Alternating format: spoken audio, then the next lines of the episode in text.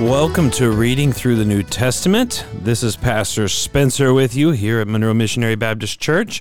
We're glad that you were able to join us uh, today here on Reading Through the New Testament. We are now here on the week for April 3rd.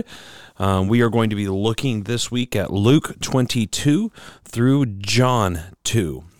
Luke 22 through John 2. So at the very tail end, wrapping up the uh, gospel according to Luke, heading into the gospel according to John.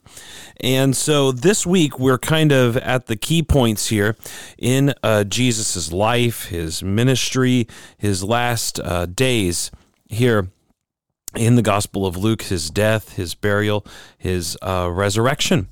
And so we're going to look at that today, really looking especially here at Luke, uh, the last few chapters there. Uh, next week, I hope to give some more intro uh, stuff about the Gospel of John um, since we're kind of transitioning. So next week, I'll give more.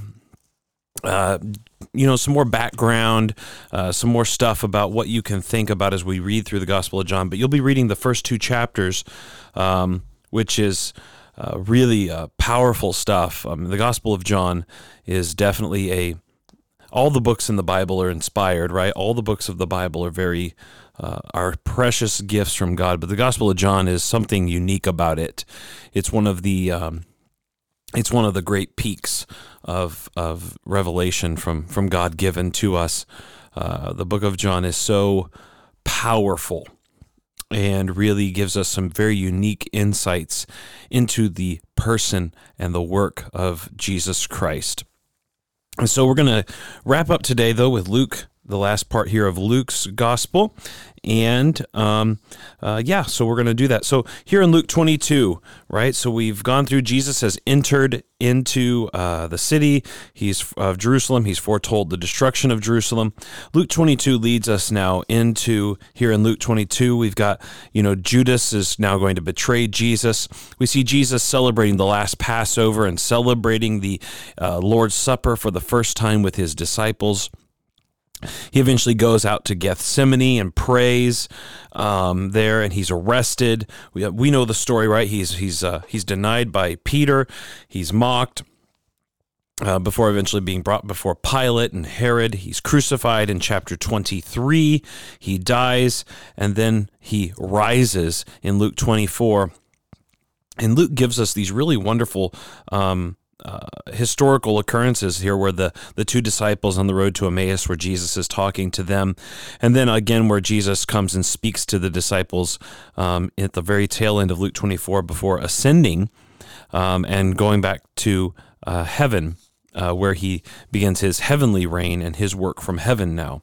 And remember, Luke is the first part of a two part work, Luke and Acts, right? So you kind of got like a volume one and volume two. Luke is really the story of Jesus's ministry on earth, and Acts is the story of Jesus's ministry from heaven. Um, so, in both instances, Jesus is front and center and the one doing the work in a sense.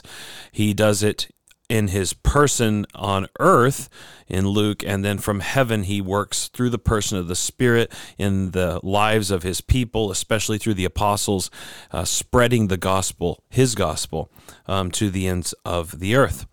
And uh, then we go into John, of course, where John opens up in his.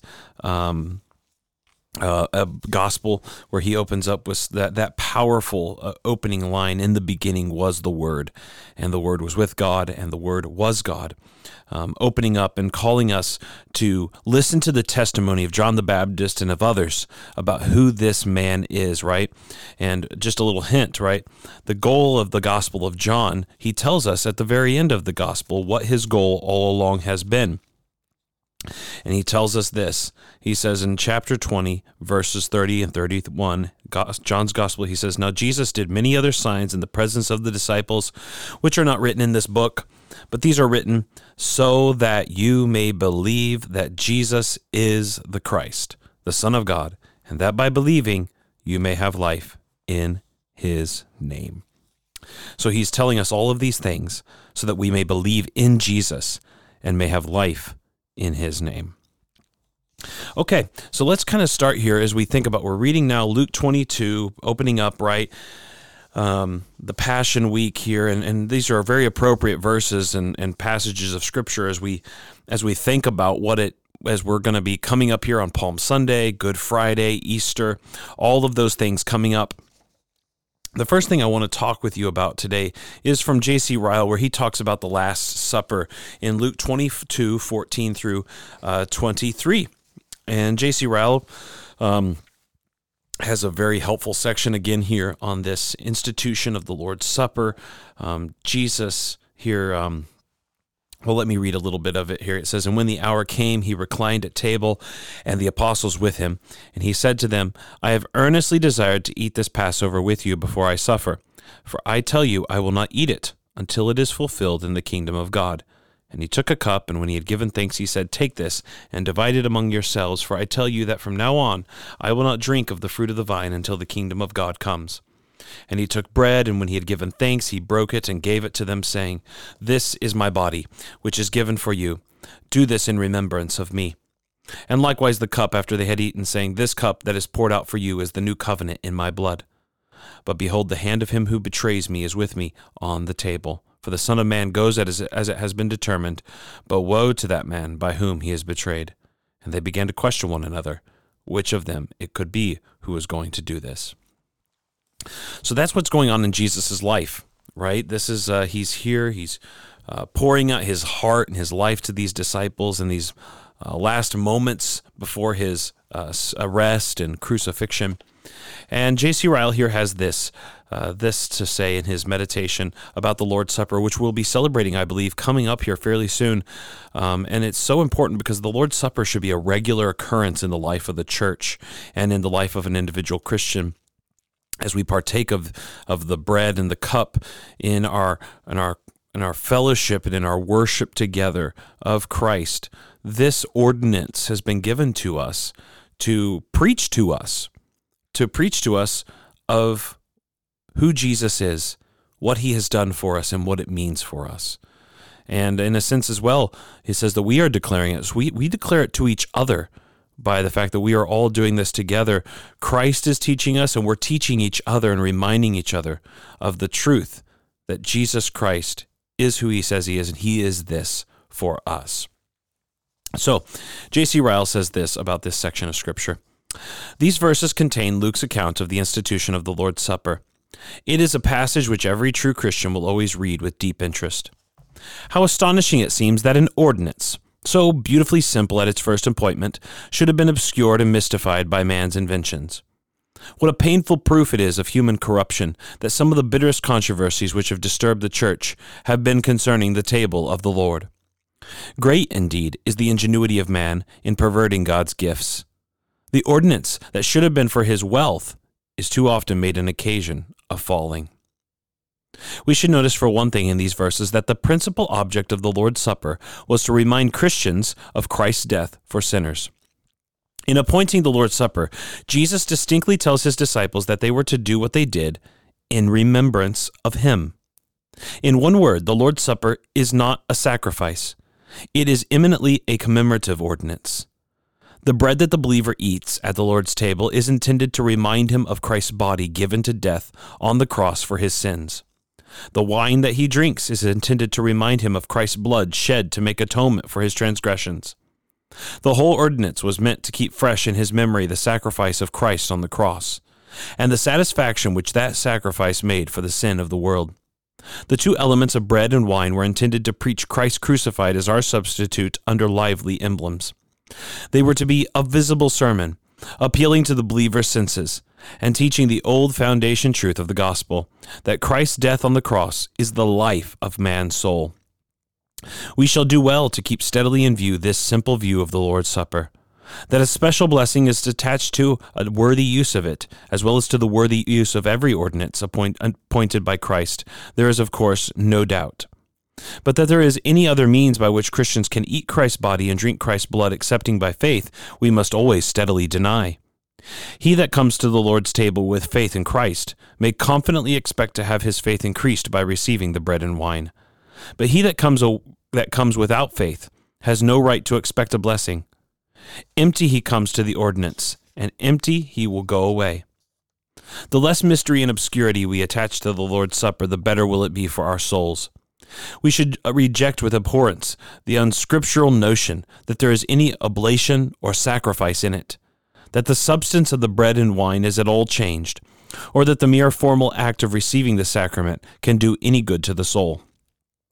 We should cling firmly to the great principle laid down at its institution that it is eminently a commemorative ordinance, and that reception of it without faith and a thankful remembrance of Christ's death can do us no good. The words of the Church Catechism are wise and true.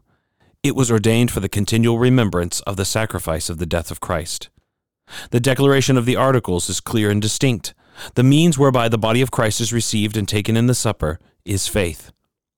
The exhortation of the prayer book points out the only way in which we can feed on Christ. Feed on him in your hearts by faith with thanksgiving. Last but not least, the caution of the homily is most instructive. Let us take heed, lest of the memory it lest of the memory it be made a sacrifice.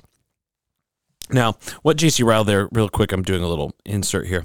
You'll notice what he mentioned. He mentions the catechism, the articles, the prayer book, and the homily. Those are all specifically related to the um, practices and teachings of the Church of England. Um, in our in our tradition here in America, that would be the Episcopal Church or the Anglican Church, and so he's kind of just quoting from some of their documents, trying to prove to people in his context, because remember, he was a pastor in the Church of England. And so he's trying to tell them and remind them that their own catechism, the articles of their of faith, their uh, prayer book, which is kind of like their uh, a book that uh, is a got, contains service as to how they worship in the church, and also the the homily, which is a collection of of like uh, sermons um, these are these are all meant uh, to teach, and so he's he's quoting them to teach them that we, whenever Christ is, uh, when we're celebrating the Lord's Supper, we're not eating a sacrifice. This is not re-sacrificing Christ. This is a commemoration and to remind us of Christ's death for sinners. So he, that's that's where that's coming from. Just so you know, um, and I think that that's that's a good thing to remember. And also, it's very important to remember, as he says here, that that it that we don't believe that this is something that is a sacrifice, re-sacrificing. This would put us at odds with with other uh, types of Christians or, or other people who would profess to be Christians. Um, and uh, and additionally, we we don't believe that simply by taking of this bread and the cup that we automatically receive some kind of spiritual magical blessing. The blessings come to us only through faith in the promise. And so that's what we believe. And uh, so we can't just think that just because we're eating this or that, um, that it's automatically conveying spiritual nourishment to us. That's not the case. Um, in fact, we need to come to it through faith and with faith in the promises of Christ. Um, not by uh, just just thinking that by doing it um, we automatically gain some blessing just by performing the act. Okay, so I know that's a lot there, real quick, but um, I uh, hope that's helpful. Um, J.C. Ryle continues here about the Lord's Supper and says this. We should notice for another thing in these verses that the observance of the Lord's Supper is a duty binding on all true Christians. The words of our Lord on this point are direct and emphatic. Do this in remembrance of me. To suppose, as some do, that these words are only an injunction to the apostles and all ministers to administer the Lord's Supper to others is a thoroughly unsatisfactory interpretation. The obvious sense of the words is a general precept to all disciples. The command before us is overlooked to a fearful extent. Myriads of members of Christian churches never go to the Lord's table. They would be ashamed, perhaps, to be known as open breakers of the Ten Commandments. Yet they are not ashamed of breaking a plain command of Christ. They appear to think there is no great sin in not being communicants, that is, in not taking the Lord's Supper. They seem utterly unconscious that if they had lived in the days of the apostles, they would not have been reckoned Christians at all. The subject, no doubt, is one which we must beware of mistakes. It is not, of course, to be desired that every baptized person should receive the Lord's Supper as a mere matter of form. It is an ordinance which was intended for the living and not for the dead in sins. But when we see vast numbers of churchgoers never going to the Lord's table, and no way ashamed of their neglect of the sacrament, it is clear that there is something very wrong in the state of the churches. It is a sign either of widespread ignorance or of callous indifference to a divine precept. We, when such multitudes of baptized people habitually break a command of Christ, we cannot doubt that Christ is displeased. What are we doing ourselves? This, after all, is the point that concerns us. Do we stay away from the Lord's Supper under a vague notion that there is no great necessity for receiving it? If we hold such an opinion, the sooner we give it up, the better. A plain precept of God's own Son is not to be trifled with in this way. Do we stay away from the Lord's Supper because we are not fit to be communicants? If we do, let us thoroughly understand that we are not fit to dine. Unfit for the Lord's table, we are unfit for heaven, and unprepared for the judgment day, and not ready to meet God. Surely this is a most serious state of things. But the words before us are clear and explicit. Christ gives us a plain command. If we willfully disobey it, we are in danger of ruining our souls. If we are not fit to obey it, we ought to repent without delay. And that right there is a very uh, powerful thing there to think about, isn't it? Because um, we might think of, uh, you know, I don't know about you, but um, sometimes the Lord's Supper can be quite neglected in churches, and we don't do it. Um, and there are people, uh, you know, maybe they go to church all the time, but they've they don't take the Lord's Supper maybe for years. Um, and and and the thing is, is that's not normal. That shouldn't be normal. We should say, the the Lord's Supper is intended to preach to us. God gave it to us as a gift, and we neglect it only to our spiritual impoverishment. Um, and like like Ryle points out, right, the Lord's Supper is supposed to be for believers. And so if you are saying, "Well, I'm not fit to take the Lord's Supper," then you have to ask your question, yourself the question, "Am I in the faith?" Um, because the Lord's Supper is intended to um, you know we are called to examine ourselves before we partake of it but also there's this uh, there's this use of it where it also reconfirms to us these promises of the gospel reminding us again and again of who Jesus Christ is for us and of the great blessings found in him. Do we take the lord's supper seriously um, or are we just do we think it's just kind of like a, a nice extra add-on to our christian life and and I think sadly today probably um, more so than maybe in previous uh, generations of Christians, um, the Lord's Supper is kind of taken very uh, you know uh, casually. One of the things that's very interesting, if you look at church history, you notice, um, for instance, at the time of the Reformation, it wasn't so much the the doctrine of baptism that was divisive amongst certain segments in the Reformation it was the doctrine of the Lord's Supper. And uh, we kind of look back at that and we think, wow, how could that be? Because you had different groups who had different ideas about um, the significance of the Lord's Supper, um, why it was significant, what was happening um, or not happening in the Lord's Supper. And we look at that today and we think, wow, that's kind of odd. Why in the world would they debate about that?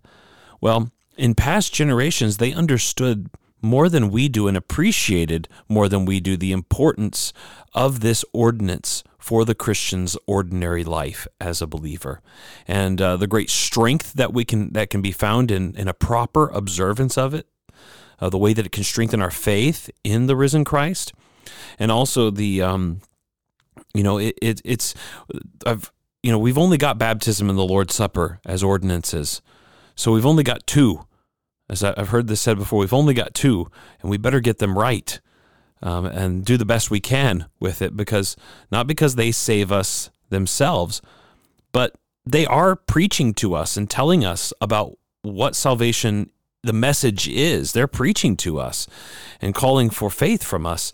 And if we mess them up or, or aren't practicing them, baptism and the Lord's Supper, um, then we do so to our spiritual impoverishment um, and to our detriment as believers.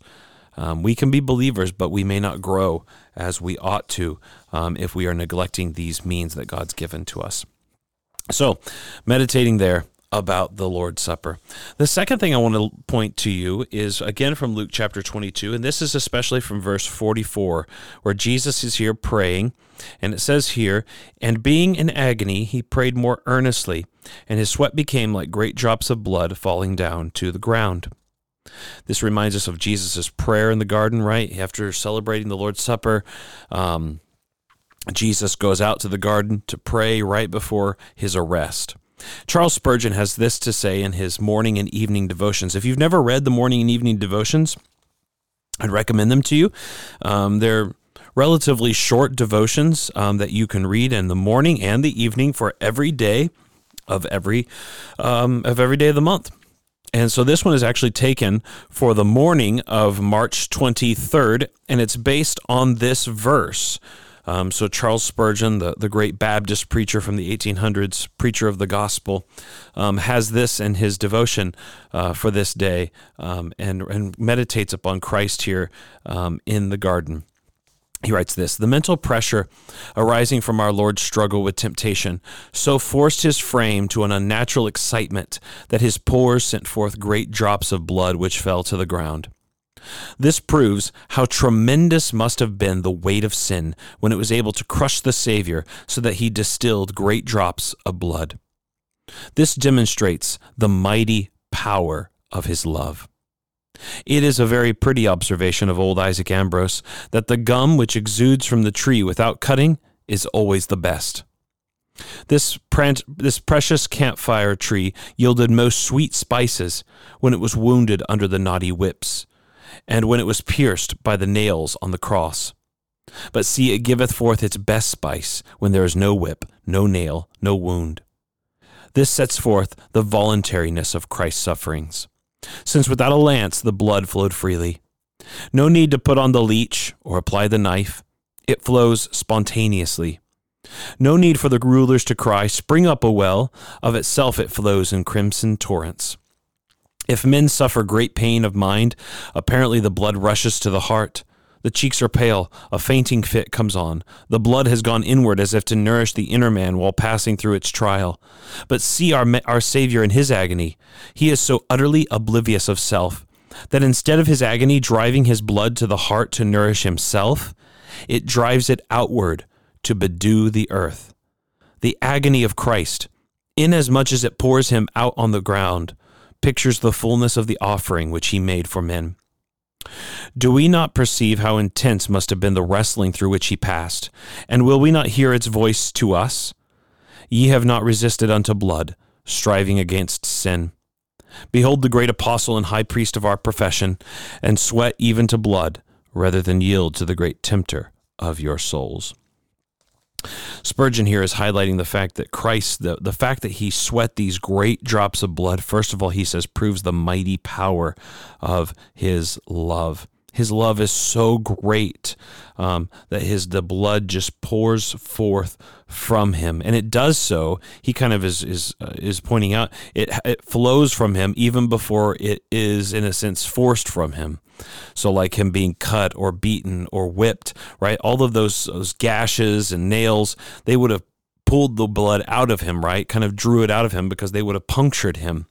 But here, he sweats great drops of blood and shows forth the mighty power of his love already, um, even even before any of the, the whip or the nail or the wound. He also points out not only the power of his love, but it shows how voluntarily Christ suffered for us of his own free will. Um, he says, without a lance, the blood flowed freely. And he points out here, um, and, and I don't know if this is true or not, but he, he points out that when men suffer greatly, the blood kind of rushes to the heart. He's kind of playing an imagery image here because sometimes we turn white, right? Whenever we're uh, kind of uh, under great stress. And he says it's almost as if the blood is gone inside the man in order to nourish the man, in order to protect him under such great agony. But here in Christ's case, he's not taking care of himself, so to speak. The blood comes right out of him. Um, and so pictures the offering which he's made, and it comes voluntarily. And he's always thinking about us and not about himself. And then lastly, Spurgeon here calls us to that quote from Hebrews uh, where he says, You have not yet resisted uh, sin. Um, uh, you have not yet uh, shed your blood in resisting sin. Um, and he's pointing to Christ, right? Christ never uh, sinned, and he actually had such a resolution, Jesus Christ did, that he would rather shed blood than sin. And the writer to the Hebrews is saying that should be the same resolution we have. We should rather shed blood than sin.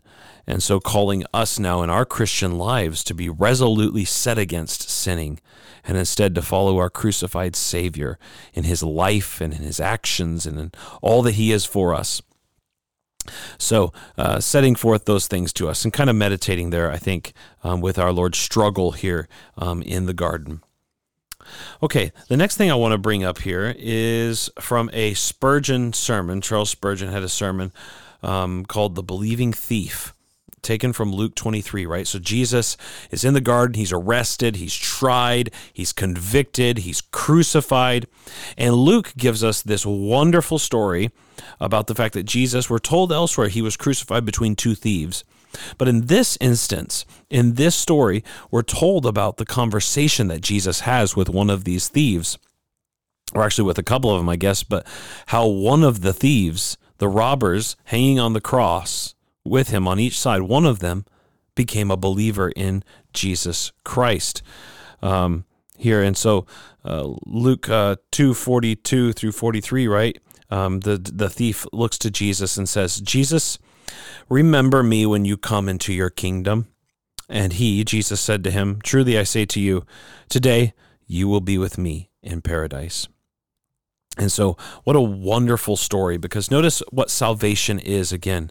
Salvation is in asking Jesus to remember me, not in me remembering Jesus. It is because Jesus takes a thought for me, and I should want to remember Jesus, and I strive to. But salvation is ultimately found in the fact that Jesus remembers me. Jesus looks to me. Jesus saves me. It is ultimately from Him down to us down to me. His great love and compassion and power to save is shown here in the believing thief. So Spurgeon has a few things here to uh, uh, note here, and I think these are uh, this is kind of a this is really good stuff here. So he says this: note the note first of all that this crucified thief was our Lord's last companion on earth. Note that this crucified thief that we read about here was our Lord's last companion on earth. That's a fascinating thought, isn't it? The last companion Jesus had on the earth was not one of the royalty of the earth or whatever, but the guy closest to him, right on the other cross, was a thief, a robber.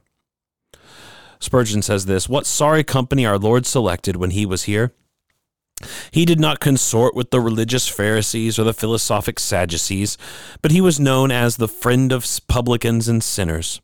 How I rejoice at this! It gives me assurance that he will not refuse to associate with me. So Spurgeon here kind of helps us to see who this last companion of Christ was. He says, first of all, the last companion of Christ on earth was a sinner, and no ordinary sinner. He says this None of you are excluded from the infinite mercy of Christ, however great your iniquity. If you believe in Jesus, he will save you. Secondly, this man, this this thief was not only a sinner, he was a sinner newly awakened, right? He was he hadn't really believed in Jesus until now, until he's hanging on the cross here at his last moments. Um, and sometimes you know maybe maybe sometimes we we look at suspicion with deathbed conversions or we think about people who have just come to faith and and whatever. But this guy was brand new. He wasn't a veteran christian. And instead of looking for a peter or a or a james or a john who was a bit more of a veteran believer to be crucified alongside with jesus looks at this guy who's a brand new christian a brand new sinner newly awakened Thirdly, he says, This man, who was the last companion of Christ upon earth, was a sinner in misery. Look at him here, right? He's suffering for sins um, that he himself has committed. He did all these things, right? And he says that right before here, in beginning in chapter or in verse forty. He says this: Do you to the other uh, thief? He says, "Do you not fear God, since you are under the same sentence of condemnation? And we indeed justly." For we are receiving the due reward of our deeds. But this man has done nothing wrong. So he's in misery, he's suffering, and you can imagine the cross. That is a very painful death, isn't it? And this man's in misery. He's a sinner in misery, and he's looking upon eternity and he's wondering what's going to happen to his soul. And he's looking at this other man on the middle cross and, and looking at him and thinking, uh, and, and kind of looking at this guy and realizing this guy doesn't deserve to be here. And things are starting to open up to him. That's what's happening here with this man. He also, Spurgeon points out, this man whom Christ saved at last, his last companion, was a man who could do no good works. Spurgeon writes this If salvation had been by good works, he could not have been saved, for he was fastened hand and foot to the tree of doom. It was all over with him as to any act or deed of righteousness. He could say a good word or two, but that was all. He could perform no acts, and if his salvation had depended on an active life of usefulness, certainly he never could have been saved. He was a sinner also, who could not exhibit a long enduring repentance for sin, for he had so short a time to live. He could not have experienced bitter convictions lasting over months and years, for his time was measured by moments, and he was on the borders of the grave. His end was very near, and yet the Savior could save him, and did save him so perfectly that the sun went down that, that the sun went not down till he was in paradise with Christ. Our salvation is entirely of grace, apart from works of the law. And here, this man on the cross, right next to Jesus, he can do no good works.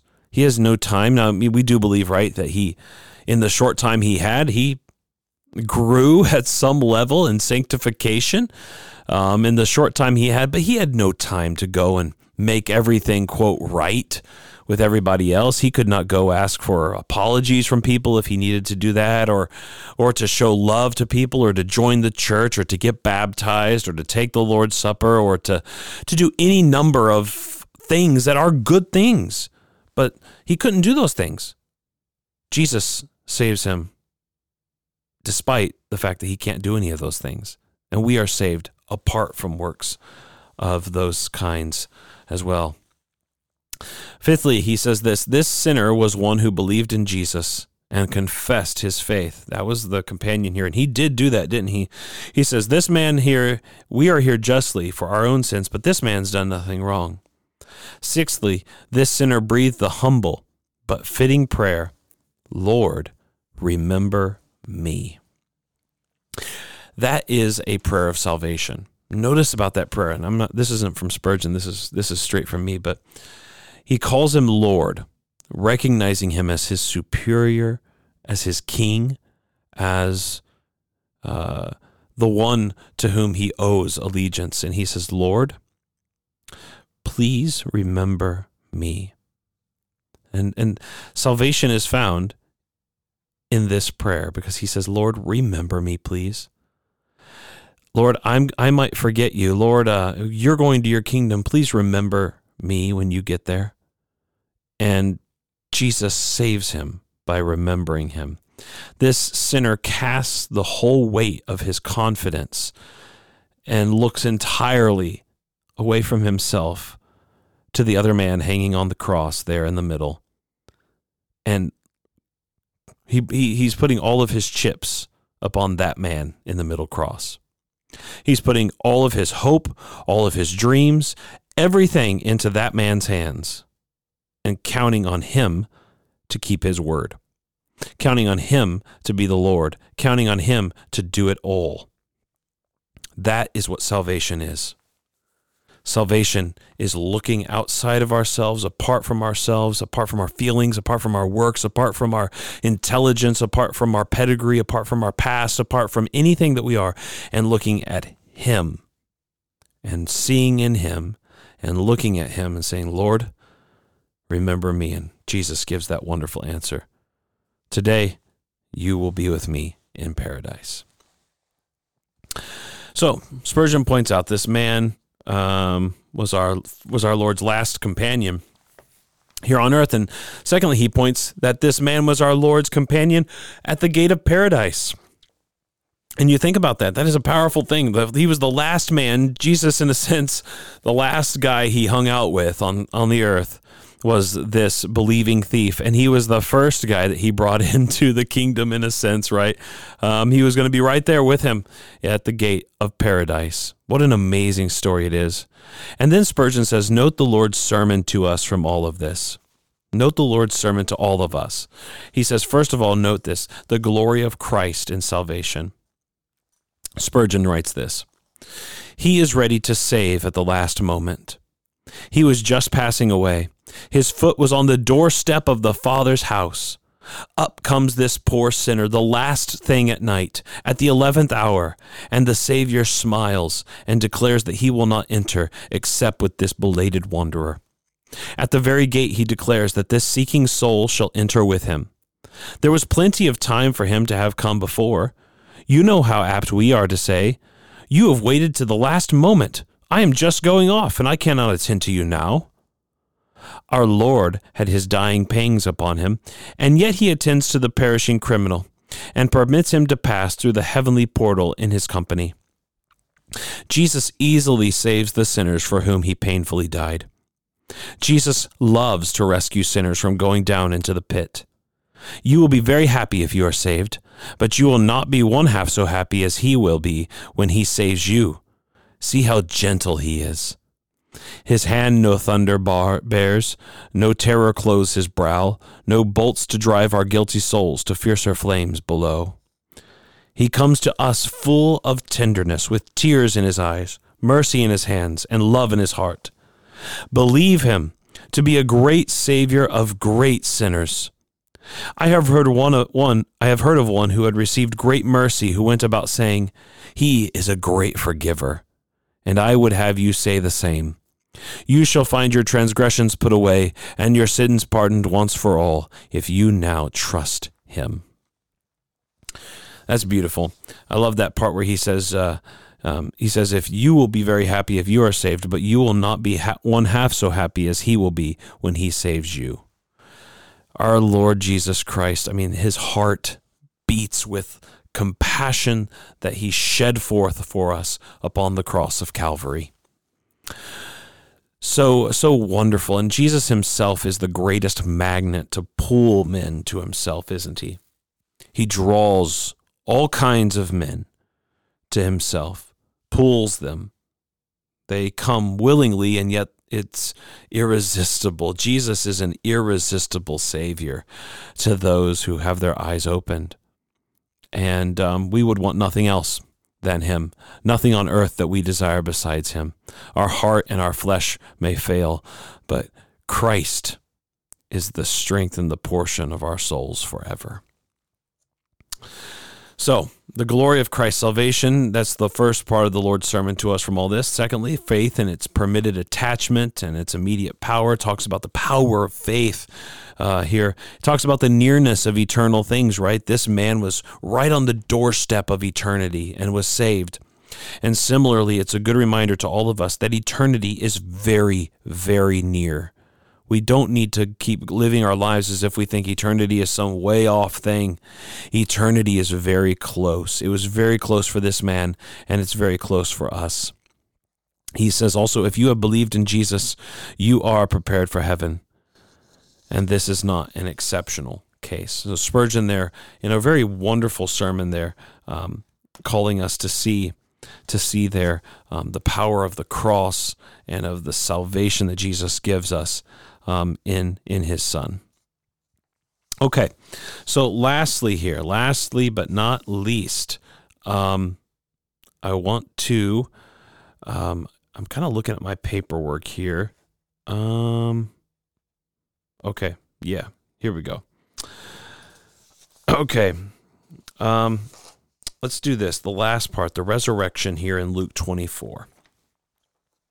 So we got the resurrection of Jesus Christ in Luke 24. Jesus dies on the cross. He's buried, and yet he's raised again from uh, the dead. Um, so let's see what he uh, has to say. J.C. Ryle here writing to us uh, about Luke chapter 24, verses 1 through 12, where we see that on the first day of the week, um, these uh, women go to the tomb and take some spices with them. And uh, J.C. Ryle writes this The resurrection of Christ is one of the great foundation stones of the Christian religion. In practical importance, it is second only to the crucifixion. The chapter we have now begun directs our mind to the evidence of the resurrection. It contains an unanswerable proof that Jesus not only died, but rose again. We see in the verses before us the reality of Christ's resurrection. We read that upon the first day of the week, certain women came to the tomb in which the body of Jesus had been laid in order to anoint him. But when they came to the place, they found the stone rolled away, and they entered in and found not the body of the Lord Jesus. This simple fact is the starting point in the history of the resurrection of Christ. On Friday morning, his body was safe in the tomb. On Sabbath morning, his body was gone. By whose hands had it been taken away? Who had removed it? Not surely the priests and scribes and other enemies of Christ. If they had had Christ's body to show in disproof of his resurrection, they would gladly have shown it. Not the apostles and other disciples of our Lord. They were far too much frightened and dispirited to attempt such an action, and the more so when they had nothing to gain by it. One explanation, and one only, can meet the circumstance of the case. That explanation is the one supplied by the angels in the verse before us. Christ had risen from the grave. To seek him in the sepulchre was seeking the living among the dead. He had risen again and was soon seen alive and conversing in the body by many credible witnesses. Now, real quick, I noticed I noticed J.C. Ryle here says on Sabbath morning his body was gone. Um, I'm not sure if he's referring to the Sunday and calling the first day of the Lord's Day the Sabbath, or how he's referring to that. But Either way, I'm not sure what he means by that, but um, you get the point still, right? Okay. Um, so let's keep going here. The fact of our Lord's resurrection rests on evidence which no infidel can ever explain away. It is confirmed by testimony of every kind, sort, and description. The plain, unvarnished story which the gospel writers tell about it is one that cannot be overthrown. The more the account they give is examined, the more inexplicable will the event appear, unless we accept it as true. If we choose to deny the truth of their account, we may deny everything in the world. It is not so certain that Julius Caesar once lived as it is that Christ rose again. Let us cling firmly to the resurrection of Christ as one of the pillars of the gospel. It ought to produce in our minds a settled conviction of the truth of Christianity. Our faith does not depend merely on a set of texts and doctrines. It is founded on a mighty historical fact which the skeptic has never been able to overturn. It ought to assure us of the certainty of the resurrection of our own bodies after death. If our Master has risen from the grave, we need not doubt that his disciples shall rise again at the last day. Above all, it ought to fill our hearts with a joyful sense of the fullness of gospel salvation. Who is he that shall condemn us? Our great surety has not only died for us, but risen again he has gone to prison for us and come triumphantly forth after atoning for our sins. The payment he made for us has been accepted. The work of satisfaction has been perfectly accomplished. No wonder that Peter exclaims, Blessed be the God and Father of our Lord Jesus Christ, who according to his abundant mercy has begotten us again to a living hope by the resurrection of Jesus Christ from the dead. 1 Peter 1 3. Did you like the fact, by the way, that I said 1 Peter? I know people um, kind of make fun of that a little bit, but hey, it's okay. That's the British way to do it. You say 1 Peter, 2 Corinthians, 2 Samuel, 1 Samuel. It's totally appropriate and it saves time, right? Because you got two syllables to say second, right? That's that's two syllables. Instead, you can just say two. Two Samuel, two Peter instead of second Samuel. It's just easier, easier. Um, try it, try it at home. You know what I mean? Um, try that at home. Um, so, uh, there, the resurrection. And as we think about resurrection time right now with Easter coming up, that's very true, isn't it? Um, Pastor Tim has pointed out before how uh, this time of year, people are always trying to poke holes in the resurrection story and the uh, the historical accounts that we have in the gospel narratives, and the claim of the New Testament writers and of the Christian Church that Jesus Christ has risen from the dead. This Jesus of Nazareth was dead on a cross on a Friday afternoon, was put into a grave, and then on the first day of the week was no longer there. How did that body disappear? Now that's that is the question. We as Christians believe that body was not there because that body had been raised again by the power of God. Other people have many different theories um, and different ideas about how this could have happened. We disagree with those. We think they don't hold water. We think that the uh, arguments they bring are not satisfactory. And really, we as Christians should be, um, we should not be afraid to stand up on the historical veracity of our faith. These facts are uh, remember what Paul says, right, in 1 Corinthians, notice again, 1, not first, 1 Corinthians chapter 15, where he says there that um, if Jesus Christ was not risen from the grave, then our faith, your faith is in vain. So if this historical fact is false, hypothetically speaking, right, if this was false, then our faith and everything that we've placed our confidence in, everything we thought was true, is not true. And uh, so Paul there is is in a sense giving the hypothetical and saying, you know, hypothetically speaking, if you could disprove that the body of Jesus did not raise again from the dead, then you could say Christianity is a sham and a fake and not true historically. And we need to be okay saying that, I think. Um, because our religion stands or falls upon this historical fact did Jesus of Nazareth rise from the dead? If he did, changes everything. If he did, it changes everything. If he didn't, hypothetically speaking, then Paul says we are of most of all people most to be pitied. He says that in 1 Corinthians 15.